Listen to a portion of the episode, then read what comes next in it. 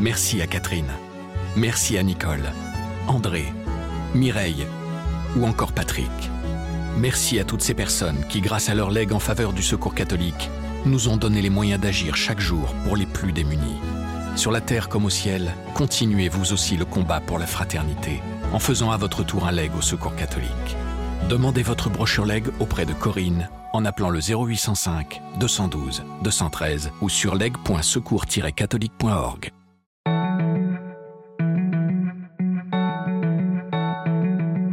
Le questionnement spirituel, pour moi, est fondamental chez les êtres humains. On ne peut pas euh, se passer de spiritualité, de mon point de vue, euh, à la fois dans son, dans son rapport intime et dans son rapport aux autres, euh, dans son rapport au monde.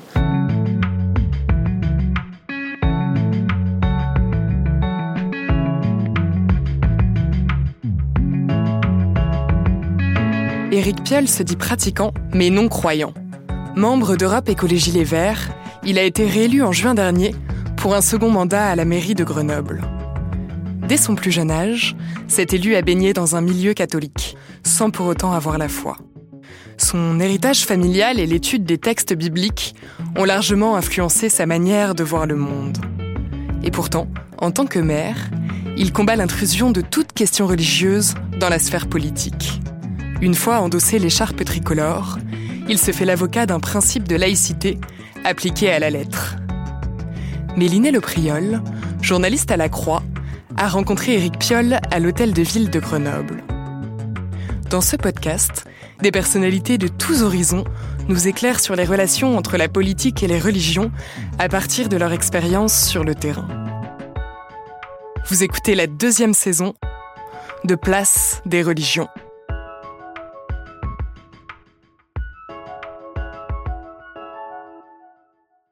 Bonjour Éric Piolle. Bonjour. En me préparant à venir vous rencontrer ici, à Grenoble, j'ai découvert une expression que vous avez employée plusieurs fois pour vous définir et qui m'a un peu surprise. Pratiquant non croyant. Euh, c'est une formule originale, mais qu'est-ce qu'elle veut dire? Bah, Qui veut dire exactement ce que, ce que les mots euh, signifient, hein. euh, à savoir que je conserve une pratique religieuse d'église euh, et que je ne suis pas croyant et que d'aussi loin que je me souvienne, c'est-à-dire euh, au moins euh, au début du catéchisme, hein, donc le CP, donc longtemps, longtemps, je, je, me rappelle toujours avoir été non croyant. Euh, mais euh, j'ai été au catéchisme, j'ai été à l'aumônerie euh, au collège, au lycée, été très investi, j'ai été à l'aumônerie encore en prépa, jusqu'à mon élection, je participais même à l'aumônerie, puisque pour les 6e, 5e, c'est les parents qui le font, donc à l'aumônerie mes enfants, et donc je, tenais quelques séances dans l'année, et je continue, j'étais à la messe il y a 15 jours, donc voilà, je, continue à avoir une pratique religieuse, et à la fois collective, c'est-à-dire communautaire, euh, au sein de l'Église. Euh, et également euh, une réflexion spirituelle qui est quand même enracinée dans le christianisme et donc même si je m'intéresse évidemment aux autres religions, les, les, textes sur lesquels je travaille sont des textes de la Bible. Mais que vous apporte la pratique religieuse si vous ne croyez pas? Ça, c'est l'éternel débat que je pouvais avoir déjà avec mes, mes parents le, questionnement spirituel, euh, pour moi, est fondamental chez les êtres humains, qu'il soit euh, externe aux, grandes religions du livre, qu'il soit dans une des religions du livre, qu'il soit euh, bouddhiste ou, que sais-je, ou rien du tout. il n'empêche que on ne peut pas enfin, se, passer de spiritualité, de mon point de vue, à la fois dans son, dans son rapport intime et dans son rapport aux autres, hein, et dans son rapport au monde pour moi, je m'y sens bien. Alors, je me suis questionné, euh, évidemment, euh, comme puisque j'ai été, euh, j'ai fait ma première communion, ma profession de foi, ma confirmation. Je suis, je, suis, marié à l'Église, donc à chaque étape, évidemment, on se questionne sur la sincérité de cet accueil des sacrements.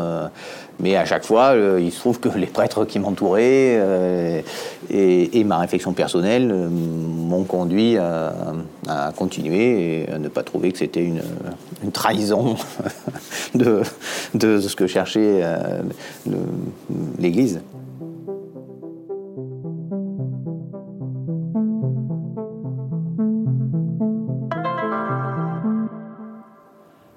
Vous avez grandi dans le Béarn, vos parents étaient chrétiens, et vous avez déjà dit d'eux que leur foi les avait poussés à l'action sociale. Les deux peuvent être liés, selon vous?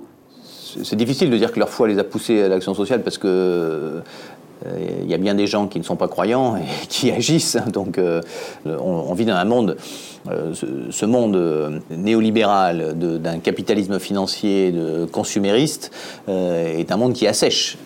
Euh, qui, met tout ça comme si ça relevait que de l'intime et puis que dire que non, euh, voilà, dans la société, en fait, le seul truc qui est intéressant, c'est de, consommer, produire, euh, faire du profit.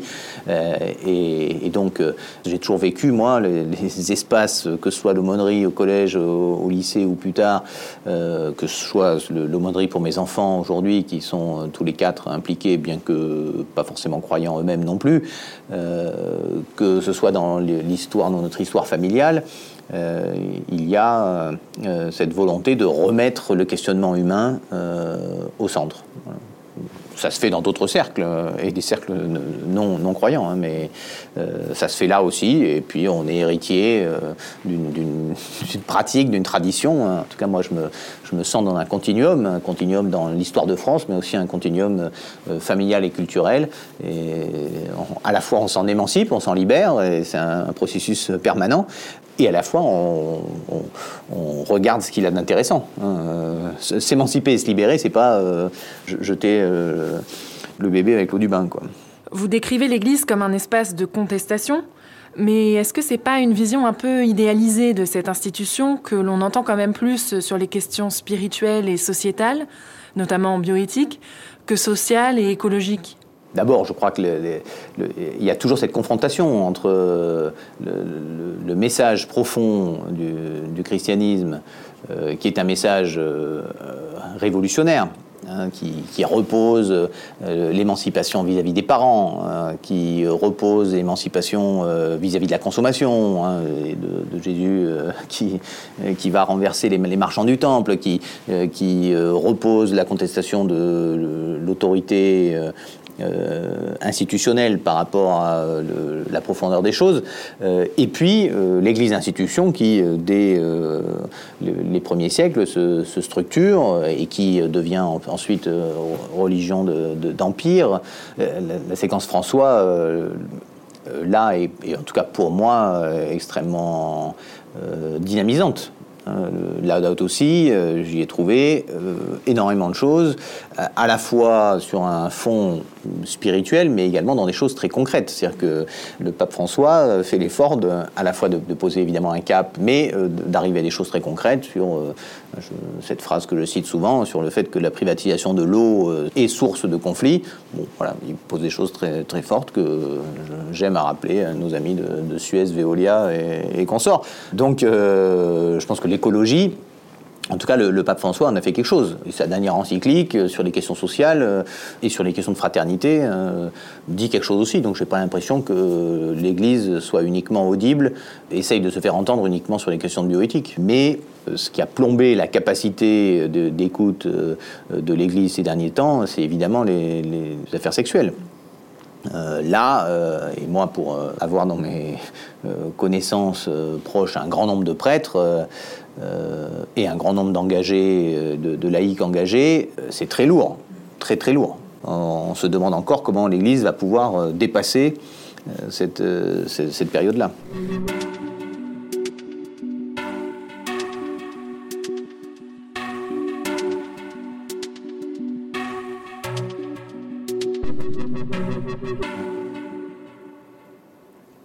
A quelques années, dans le journal Libération, vous vous êtes défini comme un compagnon de route du christianisme.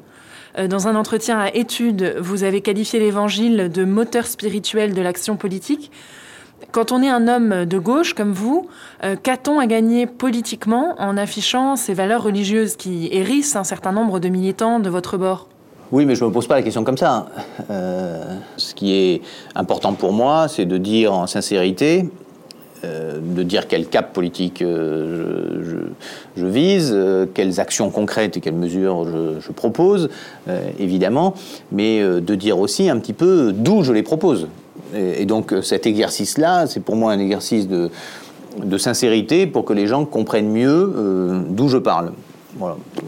Évidemment, c'est sûr que c'est pas forcément très porteur dans une société qui est extrêmement sécularisée, et puis qu'en plus j'y ai aucun intérêt puisque je suis pas croyant. Donc on pourrait presque dire que je me fais, euh, j'ai ni euh, l'avantage de me faire reconnaître comme euh, un croyant, ni celui de, de, me faire reconnaître comme un, non-croyant engagé. donc on pourrait dire qu'effectivement j'ai les inconvénients des deux côtés, mais en fait ça ne m'intéresse pas ce prisme-là. Mais ça me semble être un, d'abord un exercice de sincérité, euh, d'une part, et, d'autre part, ça fait partie de ma réflexion. Et donc, quand je fais de la politique, euh, la politique, c'est pas juste des mesures euh, pour tel truc ou tel truc. c'est, il y a une source d'inspiration. Et, donc, mon articulation entre la pensée conceptuelle, la mise en acte, la réflexion et la prise de distance par rapport à cette mise en acte et à cette pensée, réfléchir à quelle est sa mythologie et comment on conjugue des imaginaires humains différents, ça fait partie de mon exercice de leader politique, euh, je trouve, de ma responsabilité de, leader politique. Donc euh, voilà, en plus j'ai plaisir à le faire parce que j'ai plaisir depuis toujours à discuter de ces questions-là. Donc euh, voilà, je le fais. Et puis on verra bien les conséquences. Je, m'en fous un peu en vrai. Comme maire de Grenoble, comment est-ce que vous interagissez avec les différents représentants des cultes? Quelle distance vous vous imposez pour rester dans le cadre de la laïcité? Bah, La loi de, 1905 elle dit euh, à la fois la liberté totale de conscience et euh, un exercice des cultes euh, qui est régi par la loi et dans lesquels notamment l'État est neutre. neutre, ça ne veut pas dire indifférent.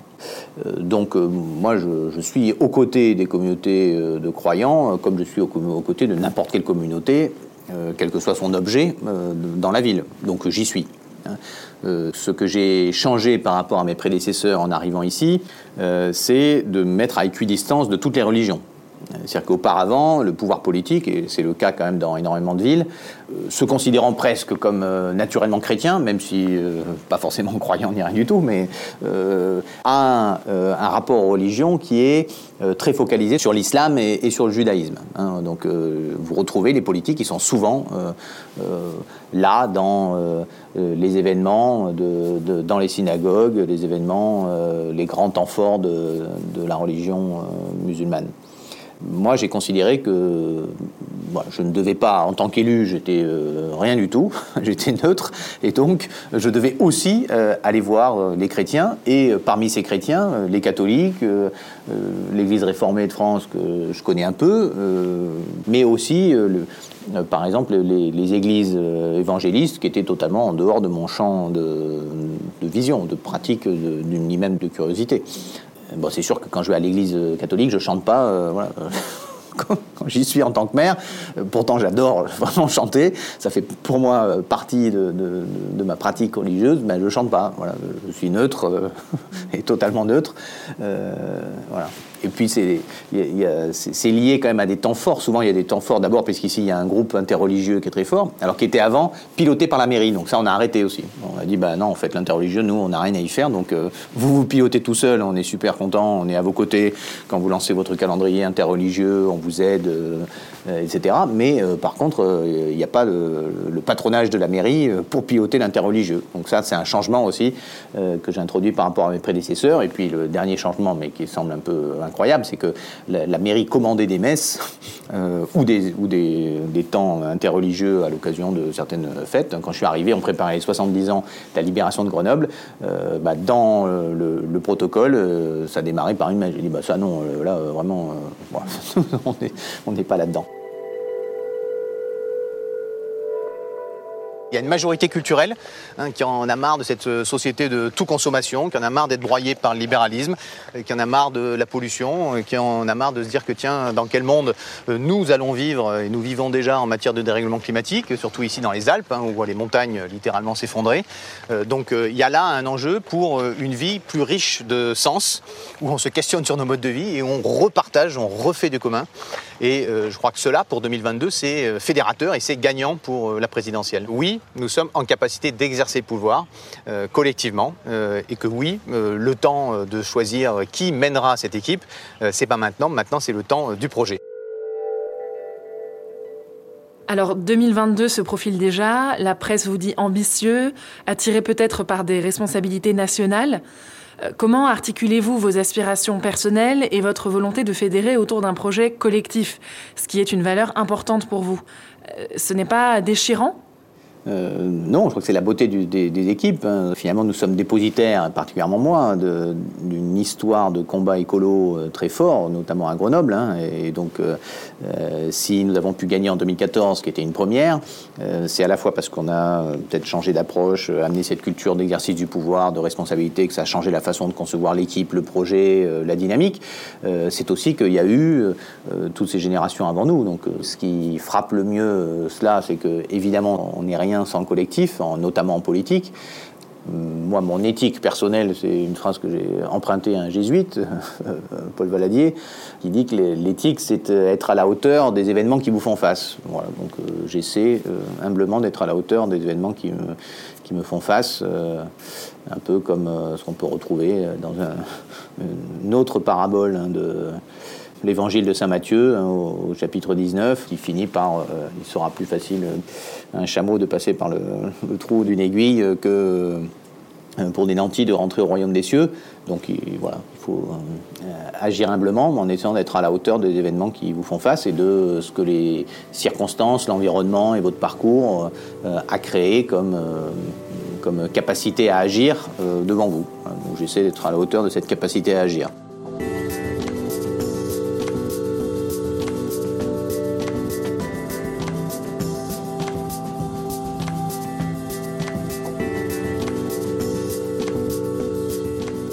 Venez d'écouter un épisode de la deuxième saison de Place des religions. S'il vous a intéressé, n'hésitez pas à le partager et à vous abonner à notre podcast. Chaque semaine, retrouvez-nous en compagnie d'une nouvelle personnalité politique. Place des religions est à écouter sur toutes les plateformes, sur le site et l'appli La Croix.